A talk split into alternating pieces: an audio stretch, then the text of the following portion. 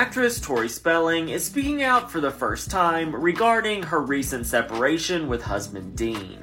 The actress was spotted doing some shopping at Target in the San Fernando Valley when a photographer asked her if she was blindsided by Dean announcing their separation. Tori didn't have much to say on the prospects of getting a divorce, but what she did say was very telling.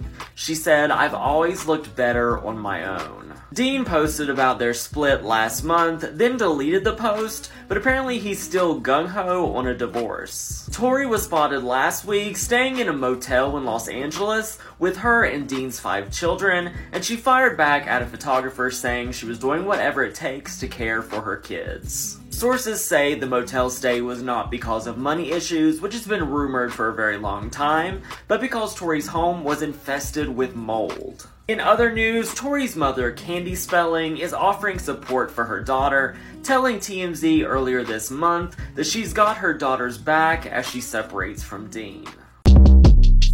Short Cast Club